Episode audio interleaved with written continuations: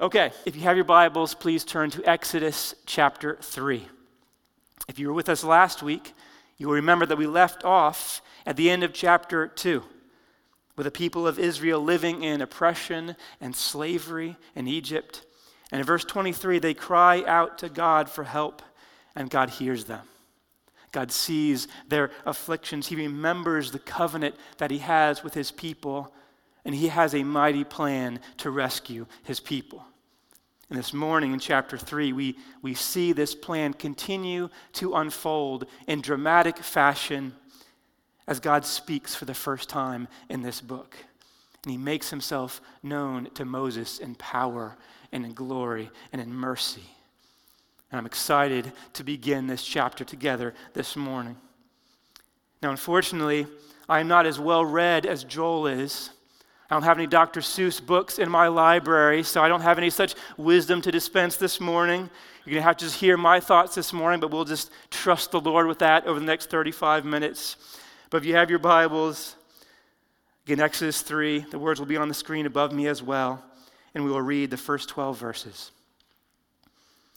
Now, Moses was keeping the flock of his father in law Jethro, the priest of Midian, and he led his flock to the west side of the wilderness, and he came to Horeb, the mountain of God. And the angel of the Lord appeared to him in a flame of fire out of the midst of the bush. He looked and behold, the bush was burning, yet it was not consumed. And Moses said, I will turn aside to see this great sight, why the bush is not burned. When the Lord saw he had turned aside to see, God called to him out of the bush, Moses, Moses. And he said, Here I am. Then he said, Do not come near. Take your sandals off your feet, for the place on which you are standing is holy ground. And he said, I am the God of your father, the God of Abraham, the God of Isaac, the God of Jacob. And Moses hid his face, for he was afraid to look at God. Then the Lord said, I have surely seen the affliction of my people who are in Egypt, and have heard their cry because of their taskmasters. I know their sufferings and I've come down to deliver them out of the hand of the Egyptians and to bring them up out of that land to a good land and a broad land, a land flowing with milk and honey, to the place of the Canaanites and the Hittites and the Amorites and the Perizzites and the Hivites and the Jebusites. And now behold, the cry of the people of Israel has come to me. And I have also seen the oppression with which the Egyptians oppressed them. Come I will send you to Pharaoh, that you may bring my people, the children of Israel, out of Egypt. But Moses said to God, Who am I that I should go to Pharaoh and bring the children of Israel out of Egypt? He said, But I will be with you. And this shall be the sign for you that you have sent you. When I have brought the people of, out of Egypt, you shall serve God on this mountain. May God bless the preaching of His word this morning. When we think of God, I imagine that each of us have different things that come to mind, right? Maybe you think of God as a, as a powerful but, but rather distant force in the universe. Maybe here this morning and you think of God as mostly an angry God, ready to punish us for every wrongdoing. Or maybe you think of God as a, as a kind old man with a gray beard who looks down from us from the clouds in heaven, right? Our, our culture has lots of different views on, on God and what he's like. Yesterday, I, I did a Google image search and typed in God and hit, hit send, and a, one of the first images that came up was a picture of Elon Musk, which I'm not quite sure how to interpret that. But we, we apparently have lots of different views on who God is and what God is like. And maybe your own circumstances have shaped your own view of God. Maybe you have a harsh view of God because of the difficult things that you have gone through in life. Maybe you have a trivial view of God because of how God is represented in, on TV and, and movies and in entertainment. There are many different ways that we think about God, but, but as we will see in chapter 3, the way that we think about God is of great importance. A.W. Tozer says this. He says, What comes to our minds when we think about God is the most important thing about us. The history of mankind will probably show that no people has ever risen above its religion, and man's spiritual history will positively demonstrate that no religion has ever been greater than its idea of God.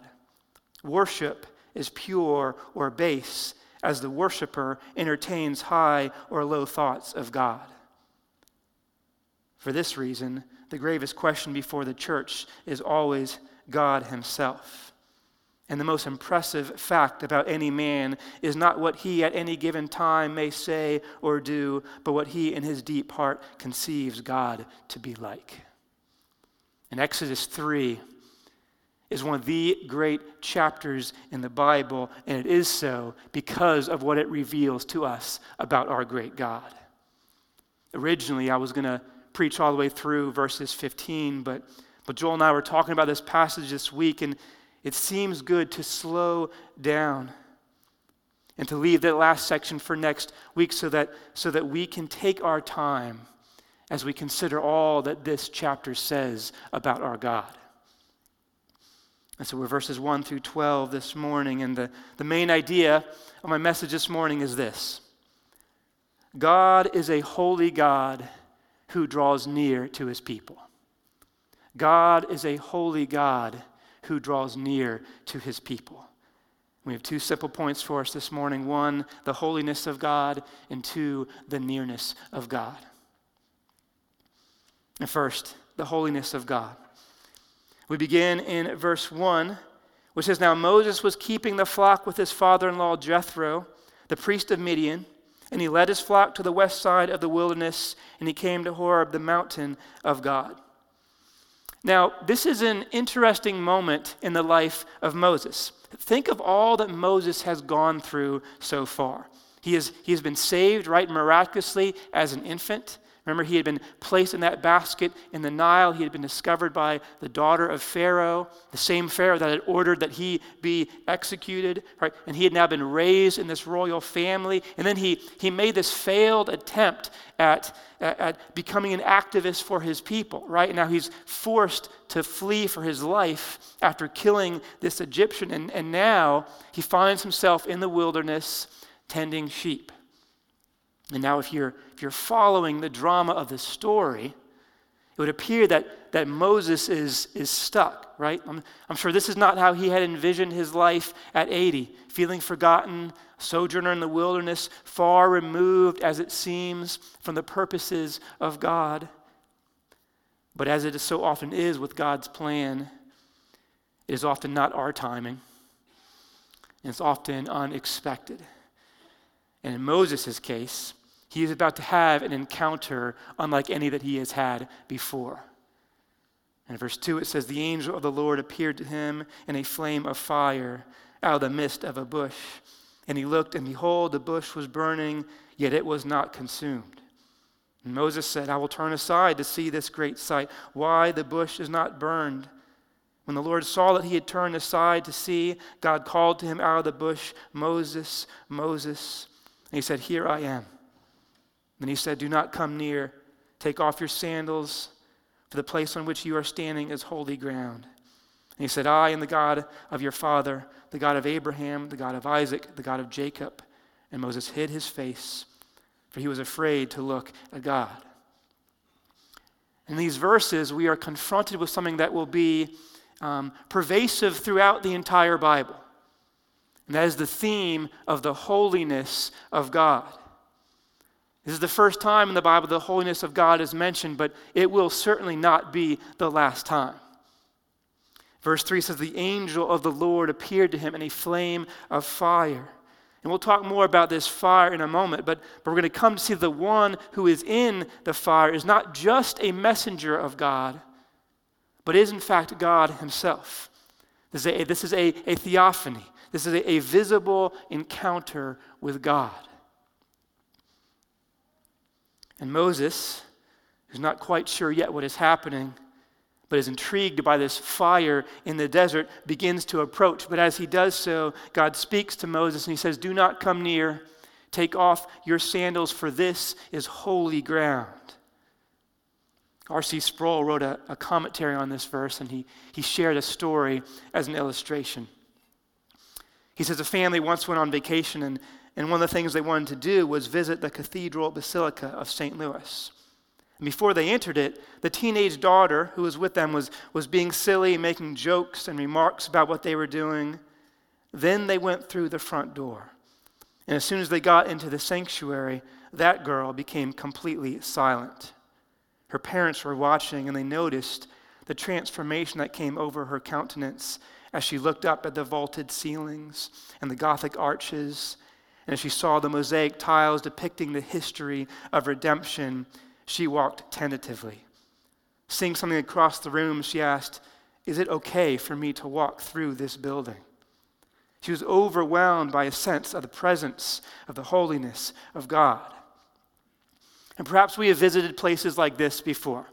Maybe a, a great cathedral designed to instill a sense of, of wonder and awe, right? By its vast open space and its vaulted ceilings and its stained glass windows. Or perhaps you've, you've been to a, a great museum and stood before a, a great work of art which has left you breathless. Or maybe you've been to a, a great wedding, right?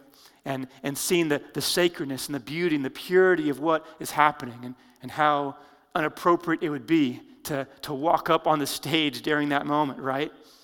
Or maybe you stood beside the edge of the Grand Canyon with all its vastness and beauty and also danger, right? And of course, these are, these are all imperfect illustrations when, when we are comparing them to the glory and the holiness and the sacredness of God. But perhaps they give us a, a small glimpse of what Moses was experiencing in this moment. There are moments and there are places where we must remain at a distance. We must just take in what is happening. Because to move toward that would be to ruin it or to perhaps even bring ruin upon ourselves. And this is that moment and that place for Moses. He is on holy ground. And of course, this ground is holy because God is there. Moses is in the presence of holiness himself. When the Bible speaks of the holiness of God, it, it speaks about his absolute glory and purity.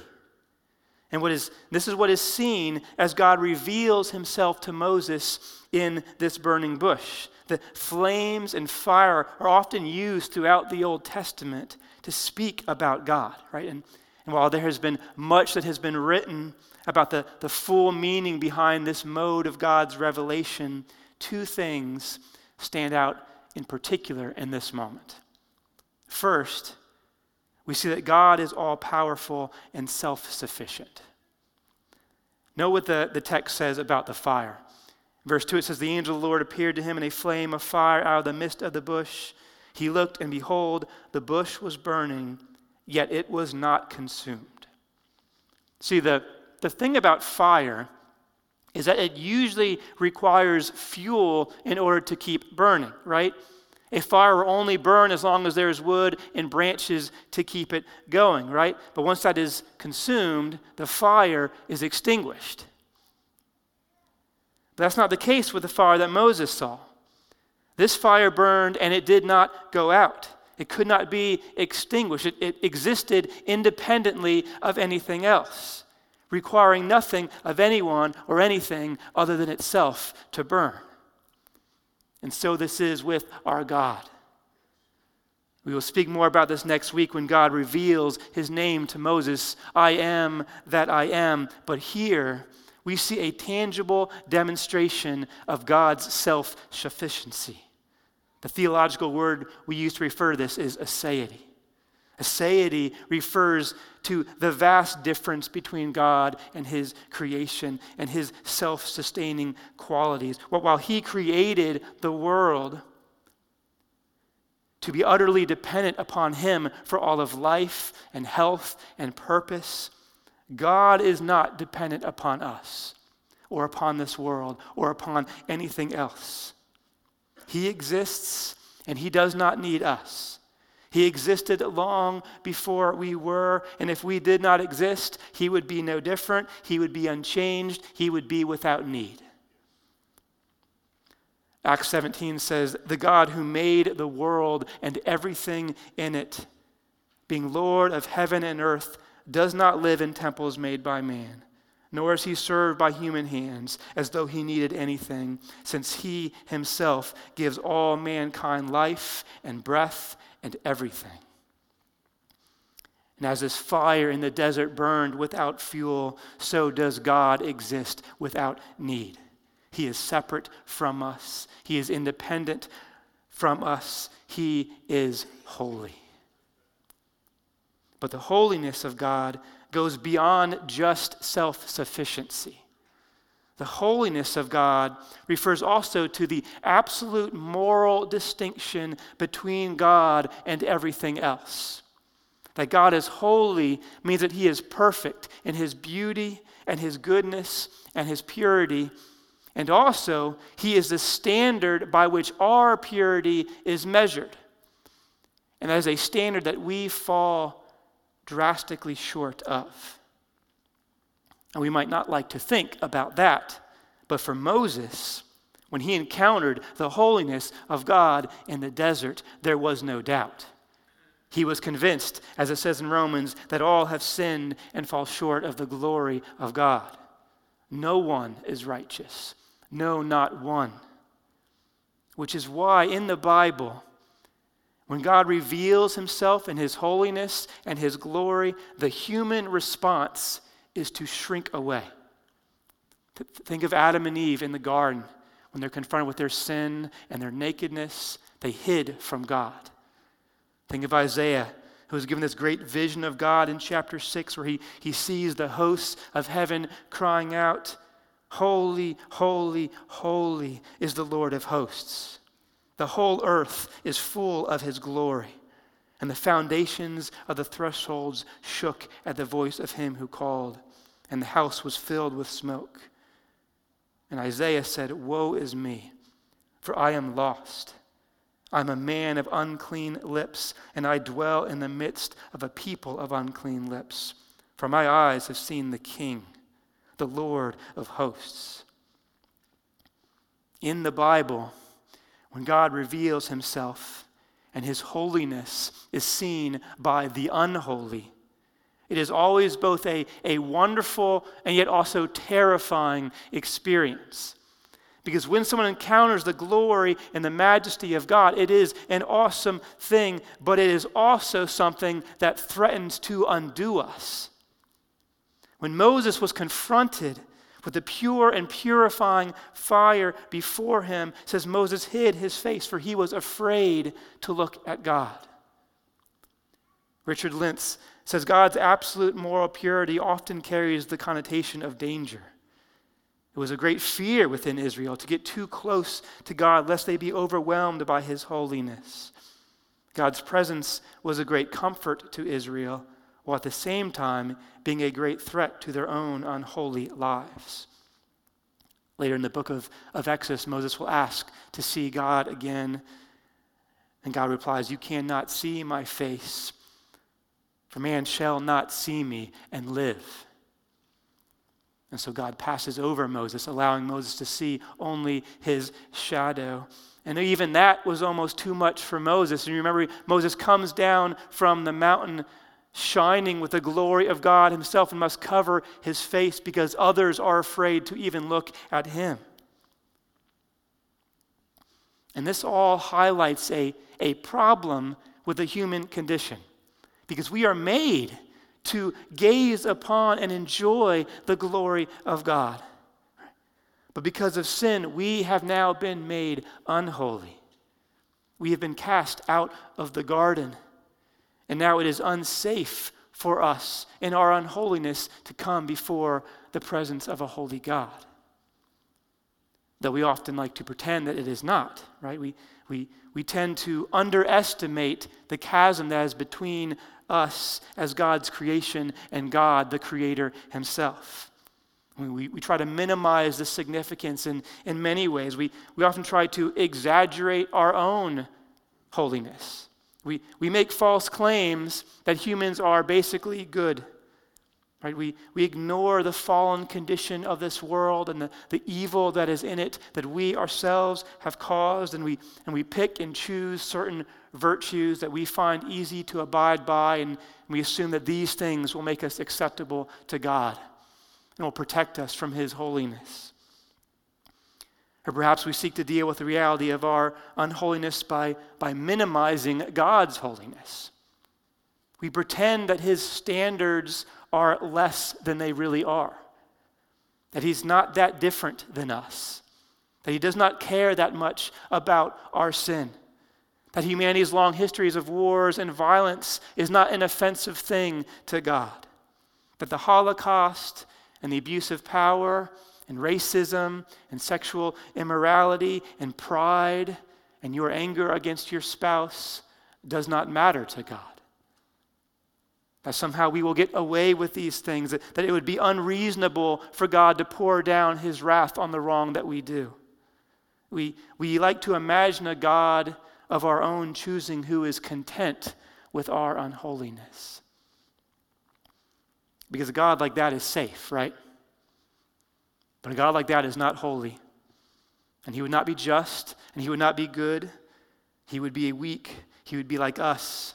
He would be a God who would be unworthy of worshiping and a God unworthy of following. But that is not our God. Our God is holy. He is perfect in moral purity. He is righteous in all of his ways, full of beauty that is unbearable to stand before. Deuteronomy says, For the Lord your God is a consuming fire. And yet, here stands Moses in the presence of God's holiness. And one of the great questions in Exodus 3 is not why is the bush not consumed by the fire, but why is Moses not consumed by the holiness of God? As we continue in this passage, we begin to see the answer to that question. We come to see that God is not just a holy God, but He is a gracious God who has mercy on the helpless and the unholy. He has compassion on Moses. He has a plan to rescue his people and to make a way for them to come near. Which brings us to point number two the nearness of God. In verse 9, God says to Moses, Now behold, the cry of the people of Israel has come to me, and I have also seen the oppression with which the Egyptians oppressed them. Now, last week, Joel spoke to us from chapter 2 about how God, who is holy and is mighty, is also a God who remembers. He remembers his people. He hears their cries. And, and while there is this chasm between the glory of God and his people, he yet moves to draw near to us. This is why he brought Moses out to the wilderness. He has not forgotten his people. He has not forgotten Moses, and now the time has come to begin the rescue. And as God draws near to Moses, he also calls Moses. Verse 10 says, Come, I will send you to Pharaoh that you may bring my people, the children of Israel, out of Egypt. But Moses said, Who am I that I should go to Pharaoh and bring the children of Israel out of Egypt? But God said, But I will be with you. And this shall be the sign for you that I have sent you. When you have brought the people out of Egypt, you shall serve God on this mountain. Something that I have on my bucket list is to go skydiving at some point in my life. Now, skydiving uh, is more popular than you might think it would be, with about 3 million people going skydiving every year. And it's actually much safer than you might imagine. The reason for this is that when you go skydiving for the first time, they don't just hand you a parachute and send you up in a plane and say, just jump out whenever the moment feels right. Now, if that's what they did, you would have millions of people just plummeting out of the sky to their death every year, right? And even if you weren't skydiving, you'd have to be cautious when you went outside looking up just to make sure that the next person not crashing down to the earth, right? That, that would be a, a terrifying sport, right? But that's not what they do. When you go skydiving for the first time, they send somebody strapped to your back. and they tell you when to jump. They pull the cord for you. They guide you down to the earth so that you don't crash into some random neighborhood, right? When, when you go skydiving, somebody goes with you. Now, when Moses was told by God to return to Egypt, I imagine that he felt similar to being asked to go up onto a plane with a parachute and to just jump out, right? He must have felt like standing at the edge of the plane 10,000 feet up in the air, and God is trying to just push him out of the plane, right? Because think again about who Moses is and the situation that he finds himself in. Chapter 1 He's an orphan, placed in a basket, floating helplessly adrift in the Nile River. Chapter 2 He, he rises up to save a fellow Hebrew, murders an Egyptian, and perhaps now he thought, okay, now we can rise up as a people and, and face Egypt, free ourselves from the oppression of the Egyptians, but nobody follows Moses. Instead, he flees for his life. His, his life was a failure.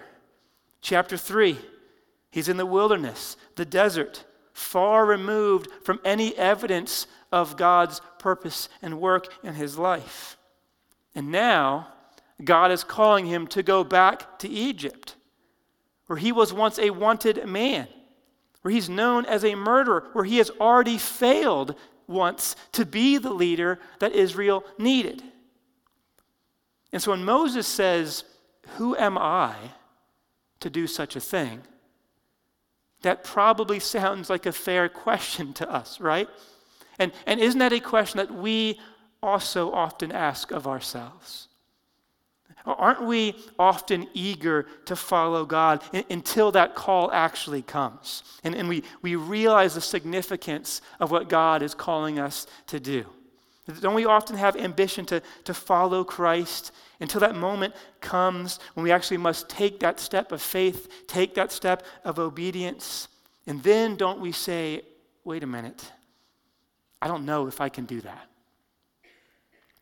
Just this past week, I was, I was talking to a friend just about this passage and the obedience of God. And, and we talked about how when, when it comes to obeying God, we often say we are willing to do hard things for God, but what we really mean is we are willing to do hard things for God if it is on our own terms, if it's according to our own timeline, and often in a way which, which doesn't really require that much sacrifice which is not normally how the calling of God works, right? Instead, the call of God comes often when we aren't ready for it. And we look at ourselves and we consider the call of God on our lives, whatever that may be, and we think, I don't think so, God. Because we know ourselves. Just like Moses knew himself, the call of obedience to God can often be an overwhelming thing. And I don't know what that, that call might be for you this morning. Perhaps it's the, the call to, to love that person in your life when you know that it will come at a great cost to you. Perhaps that call is a calling to lay down the idol in your life of sexual sin. Perhaps that call is to begin living generously towards others, though things already seem financially tight. Or perhaps God is calling you to proclaim the gospel to your lost friends. And in these moments, we say to ourselves, I know myself, I know my fears, I know my limitations, and I don't know if I can obey you. Well, church, that may very well be true. But when Moses says to God, Who am I that I should go to Pharaoh and bring the children of Israel out of Egypt? Notice that God does not really answer his question. Moses says, Who am I? And God says, That does not matter. What matters is that I go with you.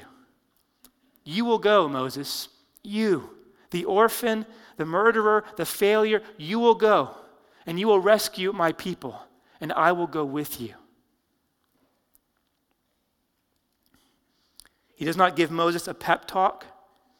He does not seek to build up his self confidence and say, say, Moses, just, just look at all the gifts that you have. Like, think of all that you can do. Just put your mind to it and you can accomplish anything. No. He says, I will be with you. I am the God of your father, the God of Abraham, the God of Isaac, and the God of Jacob. I am a personal God who has a long history of presence and nearness to his people. And as I have been with my people before you, I will be with you as well. And, church, this God is with us this morning also. And doesn't that free us from the, the often crippling thought that we must accomplish this all on our own? Right? That the, that the outcome of our lives or our families or our ministries is ultimately up to us and our power and our wisdom, right? We, we worry so much about the outcome of our careers or whether our parenting will produce godly children or if our efforts to obey God will just end up being fruitless. But our comfort in moments like this is the knowledge that the holy, self sufficient God is with us and He will help us. That we can trust in Him, that He is working for your good and He will equip you for what He has called you to. There is freedom in the knowledge that we are not able on our own to do all that God calls us to do but that God, who is able, is with us. And coming to this understanding that God is sovereign over our lives does not make our effort unnecessary. It makes it all that much more important. It empowers us for it. It gives us courage to follow Christ, knowing that His power and His wisdom and His strength will go with us and enable us. It is this way that God receives the glory through our lives. And that's what this book is about. That's what the book of Exodus is about. That's what the whole Bible is about. It's about God being known and enjoyed and proclaimed through our lives, that our boast may be in Him alone. Paul says in 1 Corinthians, For consider your calling, brothers. Not many of you were wise according to worldly standards, not many of you were powerful. Not many of you were noble of birth, but God chose what is foolish in the world to shame the wise. God chose what is weak in the world to shame the strong. God chose what is low and despised in the world, even the things that are not, to bring to nothing things that are, so that no human being might boast in the presence of God. When God calls us, when God challenges us towards obedience, the question ought not to be, Who am I to do this, but who will go with me? And the answer to that question has been the same for God's people throughout all of history. It is God of Abraham and Isaac and Jacob and Moses. It is God of the Bible, the Holy One Himself. He is with us. And this is the only way that God accomplishes anything of real significance in our lives. Like, do you, do you want to follow Christ?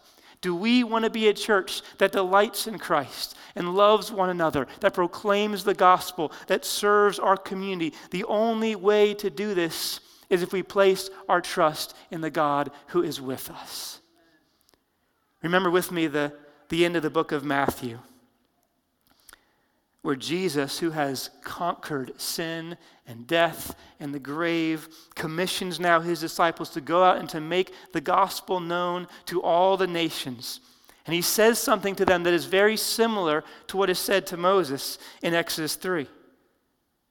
Jesus says, All authority in heaven and on earth has been given to me. Go therefore and make disciples of all nations, baptizing them in the name of the Father and the Son and of the Holy Spirit, teaching them to observe all that I have commanded you. And then this And behold, I am with you always to the end of the age. The disciples were no more impressive than Moses, right? They were no more impressive than you and me, right? But like Moses, they went, empowered by the presence of God, and they made disciples of all nations.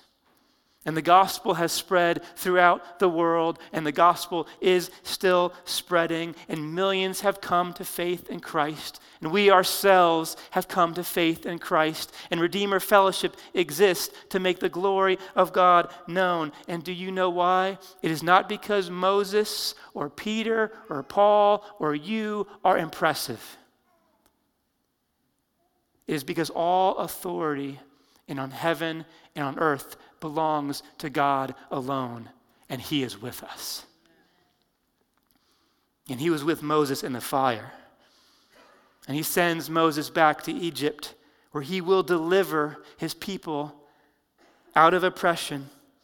And this deliverance, this, this exodus, which we're going to be in for the next year, is the next great chapter in God's plan to bring redemption to His people.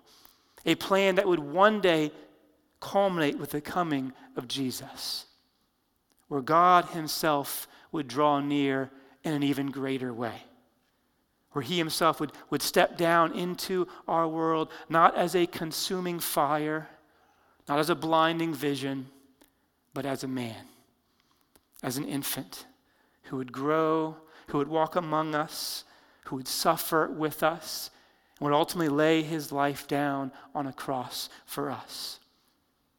And because of his sacrifice, we have been brought near to God. As we finish here this morning, I, I want to return just one last time to the, the God in the burning bush, the God who is holy, the one from whom Moses hid his face lest he be destroyed. That same God is with us this morning. We stand before that God this morning. One day, we will see that God face to face. But because of Jesus, as Paul says in Colossians, you who were once alienated and hostile in mind, doing evil deeds, he, Jesus, has now reconciled in his body of flesh by his death in order to present you holy and blameless and above reproach before him. Church, that is an astonishing statement. Christ has given his life for ours, and he is returning. And when he does so, we will be brought into the presence of the Almighty God, the creator of heaven and earth, the one who has no needs, the one who exists apart from us, the one who is holy in all of his ways, the one who is a consuming fire that will bring ruin to all that is unholy. But for all who have confessed faith in Christ, we will stand before this God. And we ourselves, who have been made holy by the blood of Christ, will be brought into the fullness of his presence and will know the nearness of God and experience life and joy and peace forevermore. Our God is a holy God. And because of the grace and the mercy and the blood of Christ, he has drawn near to us. Let me pray.